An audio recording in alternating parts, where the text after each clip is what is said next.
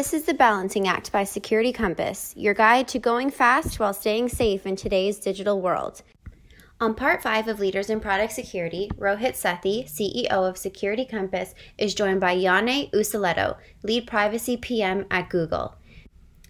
Janne has a long experience in the ICT industry, having begun his career already during his studies in 1982 as an independent software developer and consultant for small businesses. He began working with security related tasks as an IT support and electronic banking specialist. This took place in several Finnish banks, including Merita Nordbanken, as a global cash management specialist and product responsible for telecommunication areas of cash management software. As the director and head of Nokia product security, he provided security topic matter expertise to Nokia government relations, Nokia communications, policy framework, and Nokia sales organization, and has been a board member in several product security, internet security, and software security related forums, such as SafeCode, Global Platform, ICASI, and Trusted Computing Group. For the last five years, Janne has been building and managing global cloud privacy programs first for Microsoft Azure and now for Google Cloud. Hello, Janne. Thanks for joining. Thanks. Thanks for having me. So let's get started here. I think we have a, an interesting angle to begin with, which is we're talking about product security, but maybe we should back up a little bit and and ask what is a product? That's a great question. There are probably as many definitions as there are people. Um, I'm typically thinking product as something which is productized. Like you are selling anything, you sell software, you sell device, you are selling car, you're selling house. It's a product. And that puts me a basic for product security. Thinking on, and maybe I'm, I'm taking already forward to start talking what product security is then, if, if that's okay. Yeah, that's that's great. Okay.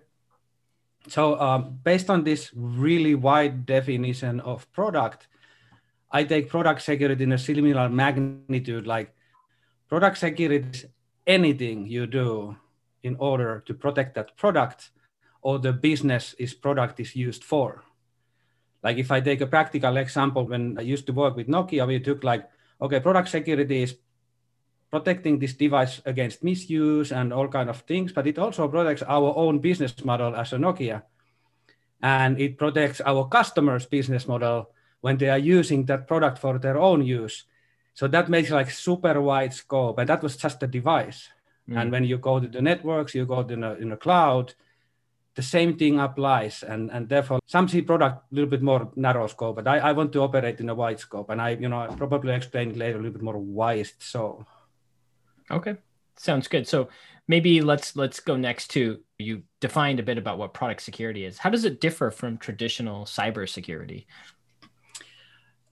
Mostly it's that the holistic nature. When you talk about cybersecurity, I haven't really read all the definitions. And then again, you know, I think there are 100 people who can point me wrong, but I, I see cybersecurity more concentrating on online services and information security, like around information security more, when product security can be also like the physical device itself is not stolen. Right. Okay. How, how does product security contribute to the business overall? Um, that actually is coming through the same idea on, on protecting your own business model and protecting the customer's business model, which is creating foundation that there's, you know, any business is possible when you are able to protect that, that the product you are selling. And then it's coming the, the indirect uh, uh, protection, which is more like secure transactions are possible, highly trusted transactions are possible, you are creating an, an system which can support all kinds of business, not just network connections, but actually trustworthy uh, uh, transactions between client and, and uh, server or between people, between businesses. And it's a huge enabler if you think like, okay, without this product security, your product is unreliable, it, it cannot be trusted, nobody can know is the manufacturer is the one what the brand says, and and it's coming through everything and when you gain the trust you are able to load more services you are able to load more use cases on top of the system as well and that that makes it like huge contributor for the business on, on the product side who are selling the product, but also on the side who are using the product. Got it. So, you know, that clear, you know, it clarifies the business value. I think one thing we often see is people struggle to measure product security. So, what's your experience in that? How do people, how can an organization measure product security? Oh yeah, that that's one of my favorites. Like I, I really like that topic because I still claim there is no perfect way of measuring the security. You can believe you are as secure as you, you can, but there still are unknowns which can make you vulnerable after all. But again, uh, if you are thinking on security as a fundamental, um, measuring is, is absolutely important. And you can measure security in maybe two ways. It's one is like, what's the level you should aim for? And that's a kind of traditional uh, risk management question. Like, oh, here is my asset. It's this valuable to me or to my business. I must invest this much to, to protect it. And if my investment is required to go higher than the value of the whole business and the product, then probably it's not a good business case. I'm trying to do something wrong. So, and that's the basis of, of thinking, uh, measuring security, even though it's more like your security investment instead of the security itself. Right. But that's that's like a fundamental definition for it and when we then move on the side of the product security, then we are coming more like, okay, um, I'm having all these capabilities, how this will impact the outcome, how much I'm putting effort of creating this security, and then the product itself is, is reflecting that investment in practice. And you think online systems, operational security is, is one part of, of the, the deal, like you do all the traditional stuff like uh, intrusion detections, firewalls, or whatever you do, like on the operational side of the security. But I still like the idea, like all that stuff and even more, they still all rely on software security itself. Like it always comes to the software security, like whatever systems you are running, practically the software is the one which makes the vulnerabilities, whether it's the, the software design failure or configuration, usage failure or, or real bug or vulnerability inside the software. So once you have done all the necessary, then you end up of having software security after all. And then we start talking how you're measuring your software security. And typically, you know, you are using tools like pen testing tools, code scanners, fuzzers, whatever. And they give you like certain level of confidence that, okay, there are no easy bugs, but then you still can have a design mistakes in your software. And you end up in the same trouble again like okay how can i find all the design mistakes? Can i do like deep code reviews here? Right. And that loops back a little bit like okay where is my most valuable asset code handling that asset is probably more critical than some other parts of the code if you do it in, in the right way so therefore i i've been ending up of like okay i know this operational stuff i have all these tools and, and processes to make that secure software what's left is like oh, what my people are doing, like what, what my team is doing, and how impactful is that? And there is, is my favorite thing. I'm a fan of the maturity models you look your product security program and you look all things you do, and then you go them through one by one that am I doing this enough? Should I just do this more or less? And why should I do this more or less? And you do this kind of self-analysis, and then you start following how these all correlate each other and that would give you some level of understanding where you are with your security. And of course, it also probably gives you the level of investment you are already doing. And then you can compare it to your business case and think like, hmm, is this right or wrong? right. Yeah, that's a interesting take, uh, quite holistic. So, you know, combination of understanding the return on investment overall, the spending, and then also getting into how you measure the inherent yep. security capabilities, for lack of a better word, of that product and and how how secure it's been built. Um, it makes sense. Although I think that's the thing a lot of people struggle to measure, but uh, but people are getting better at for sure. What are some of the common challenges organizations have when they build and run product security functions? I think the, um, the main thing there is how you make the, the security as an integral part of the product creation or software development or, or the running the system. Like, you know, if, if you look any typical organization, there is engineering team, in in some case there's even product team and then there is security team. And as long as these are isolated there's challenges in in, in integration. And therefore how, you are making this this security efforts all these again these these three things the risk management decisions the the capabilities and operations and the engineering itself as seamless as is possible to support the actual creation of the product and running the product and, and typical challenges are like these are isolated and they can see only each other through some narrow channel like meetings code reviews or or some particular tooling sets. And then there are these kind of awareness campaigns trainings and i think we all have seen it like engineers sitting in a mandatory security training how excited they are there and and that kind of reflects the challenge there like they should be excited. Creating something new without worrying too much about the coding practices is still i think it's a kind of um, good side of the, the creative mind what the developers are having. Like they want to create stuff and not be struggle, struggling with the, the, the rules and regulations in a way. But yeah that that comes like as a main thing there like how you make these integrated together and it's again there are no silver bullets there. Like it's it's all about how you are able to to communicate but how you're also able to integrate this work together. And it can happen through the processes especially for tooling. Like automation is playing a big part there in my opinion. Like you know if your build process is well made it actually takes in all the tooling already.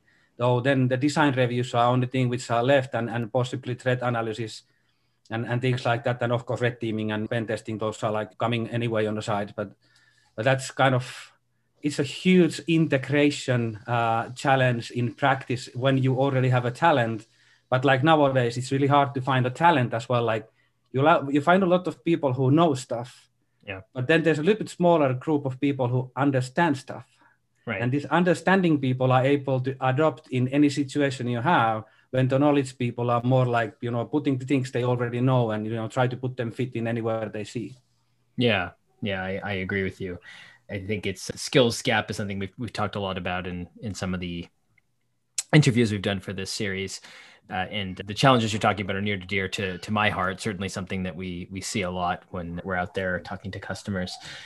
Uh, what's your perspective of the balance of reactive work, so responding to incidents versus proactive work, like building security requirements into product backlogs? Yeah again I, I guess i have a little bit like revolutionary mind there like uh, everybody knows that incidents are, are, super important and you have to do anything in in your uh, power to limit the damage immediately. But again there is this this theory of how much is is enough investing for the the, the efforts. And I, I really love to think uh, product security again as a holistic idea where there is no product security without reactive part of it. Like I even used to say on earlier, like if, anybody's coming to you and saying that their, their uh, product is so secure that they don't need incident response team, or at least it's not nothing to talk about, then maybe you should reconsider that business relationship a little bit because everybody needs uh, some level of, of reactive um, capabilities to exactly limit the damage, whether it's coming from online services or, or even devices. And the portion of, of work, I think there's no single one right answer. Okay, it must be like this, and this is the, the best way of doing it.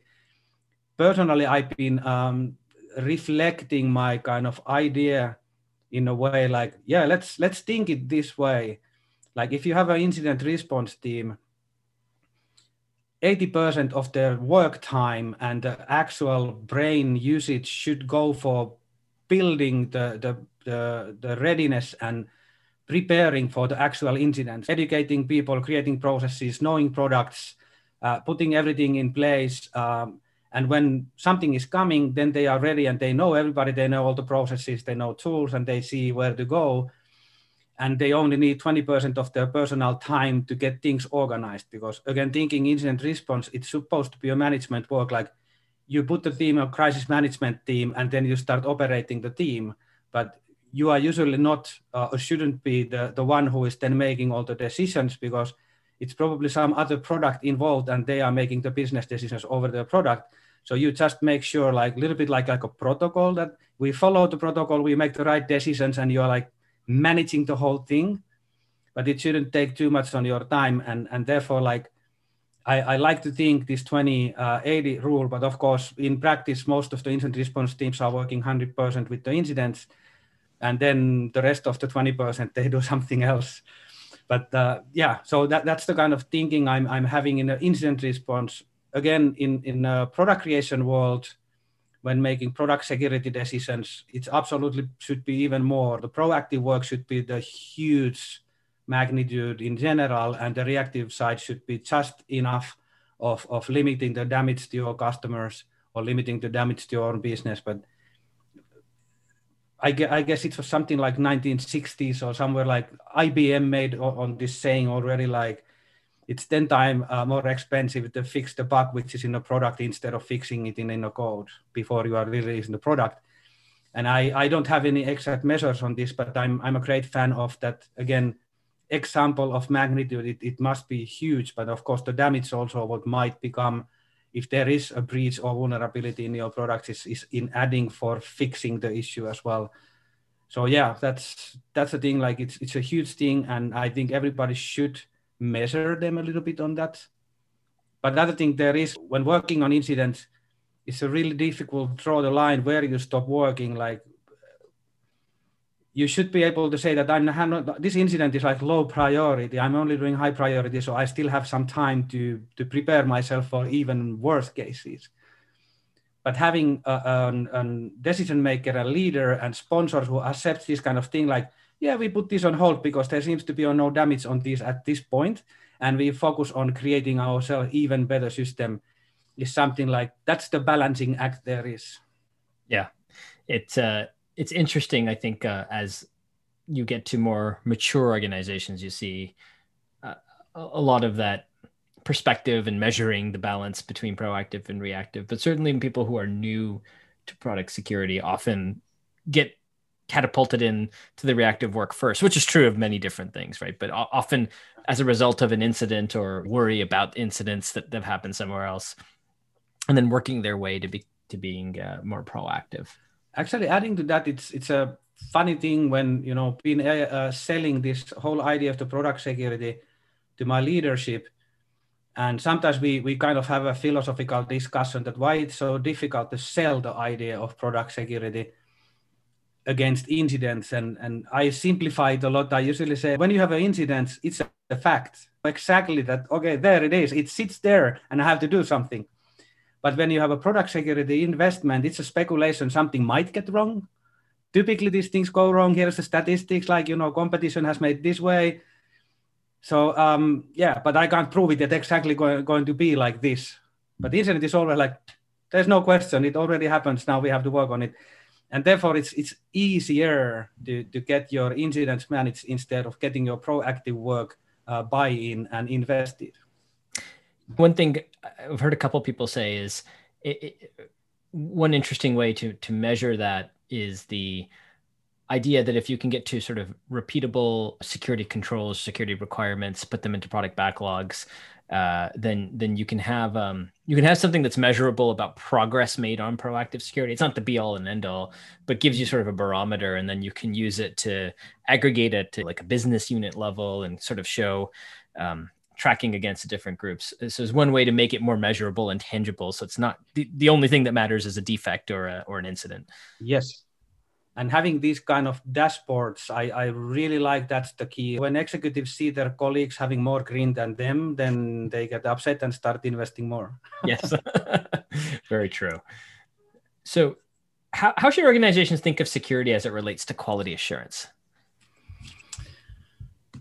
Yeah, that's again uh, really interesting thing. And while seeing developing the security engineering process and, and security engineering coding practices from nothing, like when I started, we only have like this, I think BS 7799 standard from, from UK as a basis for, and we had to create the whole security engineering principles and practices. It appeared to really quickly that making a good security design and security implementation needs actually really good planning, really good like design, really good architecting, and then testing your software against all the misuse cases, against the robustness, but of course, then also for the actual use cases. And if you compare that, and again, really much simplifying in, in order to make it clear, I don't, I don't want to underestimate the effort of quality in, in practice because there's lots of things to do there as well.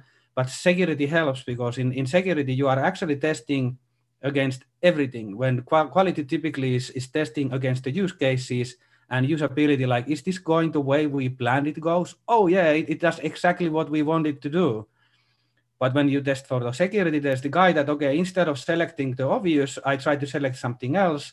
Or instead of giving the, the number they are asking, I'm giving 2 billion characters and let's see what happens.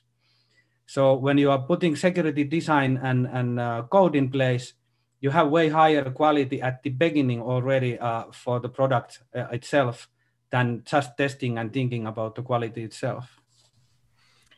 Yeah, very interesting. The other thing it seems there's a parallel there is wasn't that long ago where software developers weren't necessarily accountable for writing tests. Not not across the board anyway.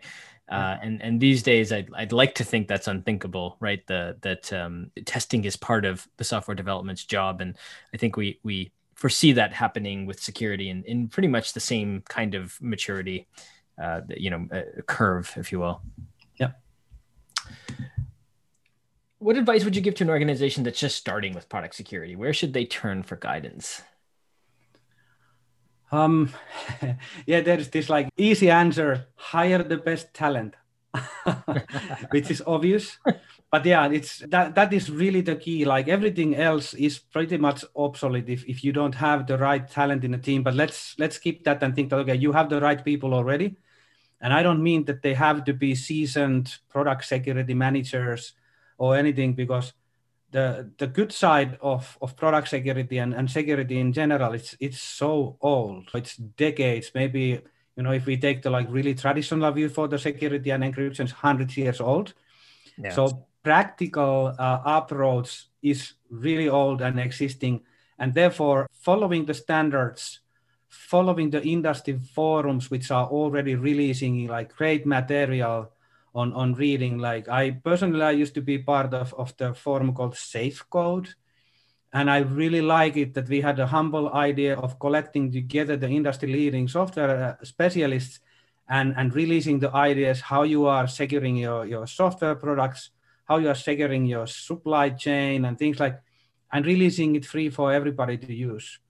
And I think that's one great example to, to get like generic view on, on how to do. And then you can go after on these kind of security program uh, maturity models or just look what others are doing and compare yourself against those. But there is so much ready-made material out there which which I kind of makes it like, yeah, take just trustworthy source and don't cut the corners. And I think you start really quickly getting there. And don't forget the basis, which is this risk management decision that, hey, what I'm protecting, like sometimes you see things getting really difficult when people don't focus on, on like, hey, what's the asset I'm protecting? Like, you know, you have a database or you have an online system. Where is the most critical data in, in that system or where is the most critical information? And then where is the most critical functionality? And then you focus on those and when you start thinking threats against these kind of things, it kind of naturally takes you to the right path. Like, hey, I'm having this information, but anybody can read it. Oh, maybe we need encryption.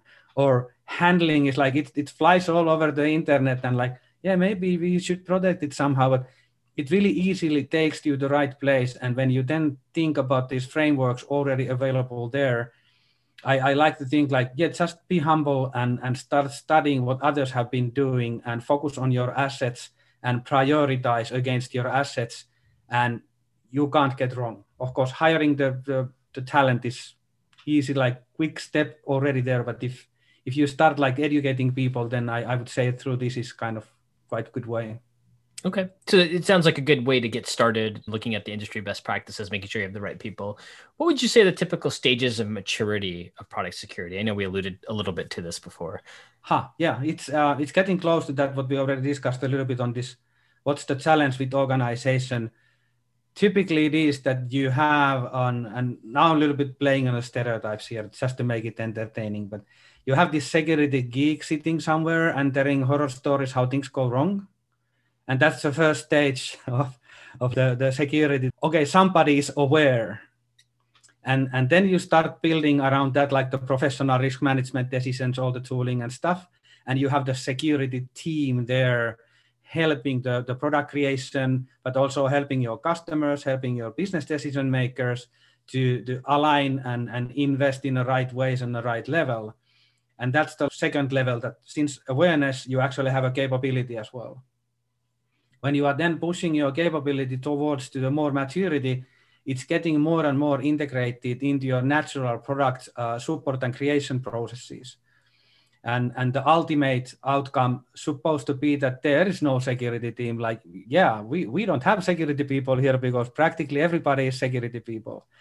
And that's the kind of uh, outcome there should be. Again not saying that there is no use for uh, red teaming or, or pen testing like these kind of special functions still exist but if you think product creation and and services uh, maintenance security should be integral part of everything you do. And and again not overkilling the meaning but it's you don't even have to call it security. You are probably calling it just proper functionality but you are testing it with the tools and methods which same way make them, them robust and, and secure but that, that's the kind of scale i would say figuring out something having the capability and then having it completely integrated on all tools and systems and decision making. And actually the decision making is, is super important there. What i've seen uh, failing in my past somewhere is like you can have anything you like, but if if actually the business decisions are not aligned with your security risk taking, then business can run completely freely and make all kind of deals and decisions and commitments, and then security is not able to deliver those, and that creates a really risky gap really easily. And therefore, security is not only engineering, but it actually is the business decision as well. So it should be all the C-suite guys as well, and of course the CEO themselves understanding that hey i'm actually investing something which is the enabler to my business but it's also protecting my business right. And protecting your customers business exactly. Yes. Yeah. Okay. Uh, that sounds good. I, I like that framework. So any any other anything else you wanted to share with the listeners Janne? um yeah maybe a uh, little bit on the journey of of like how did i started this whole thing? Because yeah. maybe you recognize this is a lot of like oh i used to do this i used to do that kind of thing and i think it's it's an interesting story because there are probably not any more many more possibilities of doing the product security the way i did. And you know a little bit explaining the background when i started my product security uh, career i i had like practically no glue. And we had like incidents where uh, it was claimed that some of our products were attacked by malware, which is killing the products. And, and we had to respond to that and, and clean it up and realize that, okay, it was misleading information. There wasn't actually killer virus. It was really malformatted data, which was not even possible to put in the systems. But I, I got invite from my manager, like, okay, make sure that this is never ever happening to our products again. And this was my, my Nokia times, a billion years ago. So how we started was like, um, we, we started the comprehensive analysis that what all has gone wrong in, in our products on the marketplace. Hoaxes, rumors, anything. We collected everything in one place on what, what went wrong in the devices, what went wrong on, on the networks. And that gave us a basis that, okay, what problem we are trying to solve. Um, then we started to look like, okay, our current um, production is, is like this, like networks and devices and software in between. So we started to analyze that what would be perfect architecture for mobile devices, mobile networks, and, and like application ecosystem. And without thinking any limitations of the reality or money or anything like just how the perfect would work. And once we got this, this uh, analysis done, then we looked at, okay, what's the gap between the reality and, and this really dream state kind of um, thing? And we identified uh, lots of technologies, lot of things to be implemented for example, good hardware security, uh, encryptions, of course, application uh, security, software signing systems. And, and that kind of gave us an understanding of the roadmap, like coming from here, ending up there, we need all these kind of things to be done. And that, for example, created like new hardware security model, which is nowadays used as trusted execution environment. and it's really widely used from even in clouds and, and mobile devices. We created this Symbian platform security with Symbian and a couple other key stakeholders. And yeah, like application uh, ecosystem and software signing uh, for apps and uh, like operating systems to support that all. And once we had technologies and everything in place, we realized that yeah, things are still not perfect. And it was exactly the thing we discussed, like yeah, because engineers don't know how to make secure code. They don't know how to use these technologies. So we have to create security engineering process and, and then help people to be able to utilize all these wonderful technologies, but also to develop software in, in a secure way, avoiding functions and, and doing the right testing. And that created the need for uh, training and awareness programs. And, and if you think what we discussed earlier, this is exactly basis on, on like I had to learn this all hard way. Like, hey, now we are almost perfect. Oh, what's missing? Ah, training. And that made it really interesting. That I I, I was so happy I I got privilege of learning this all. And once we got like in-house things done, like okay, now the whole corporate global is doing the right thing. We still have vulnerable technologies, vulnerable applications because our supply chain is doing whatever they want to do. So we have to go and start fixing the supply chain by through education. But again, that's too slow. When you go to your supplier and start educating, they are already having a deal with you and they just want to close the deal and go to the next one. There we realized that, okay, we have to proactively uh, educate our suppliers, but because we don't know them before they have a deal, we have to educate the whole industry. And we started to create these industry forums. There was a Digital Europe in, in Europe where I was chairman of, of the mobile security group, helping to, to spread the message through the industry and then start creating standard approach, bug bounty programs, all kind of collaboration with uh, uh, security researchers. And, and there was this like this SafeCode and, and BSIMM and, and VSIE and all kind of forums start rising. But then we realized that, okay, now we have the, let's say, uh, fix the industry. Of course, we never fixed it, but like, you know, we know what to do with the industry. But then there was one party left, which was like all the regulative frameworks and, and like law enforcement and all these guys that they are in trouble because we do so weird uh, security implementations and strong security that they don't they are not able to do their work and they are a little bit under the pressure like okay we have to solve these cases. These guys are hiding everything from us. So then we realized that they are pressurizing industry through the politicians and politics. So then we had to expand like okay let's create the standards which are uh, supporting everybody in a fair way but still protecting the end user as well and that was the last uh, step of realizing like, yeah, you have to actually create a really robust standards which everybody has to align with in order to, to support like uh, healthy um, ecosystem, everybody to live in, but still not like many, you know, destroying the security of your products. And yeah, there is no like clear solution there. But if you think end to end, starting like one bug there in in a device, ending up like fixing the political environment industry and lobbying around like everything in between. And, and that's the product security I, I see like all this is necessary if you want to have secure products. You have to deal with all kind of problems like you have seen in, in public discussion as well while you are still fixing the technologies and, and you know helping the industry to, to create right stuff to do as well. And yeah so that's the basis like why i have so many opinions even more than people want to listen typically so. No i think it's personally i think it's fascinating. It's it's one of my favorite parts of doing this podcast series is talking to, to people like you have been at the forefront of things that have kind of revolutionized the industry you know years before they became the norm. So yeah. uh, really fascinating. I really appreciate you sharing your your story with us um, so thanks for joining today. Like I said, I found it very educational. I'm sure the listeners will too. Okay. Thank you. Thanks for having me. Thank you. Yep. Bye. bye. Want to learn about what Security Compass has to offer? Check out securitycompass.com slash demo for a free demo today. Want more of the balancing act? Be sure to subscribe to our channel wherever you listen to podcasts for more episodes.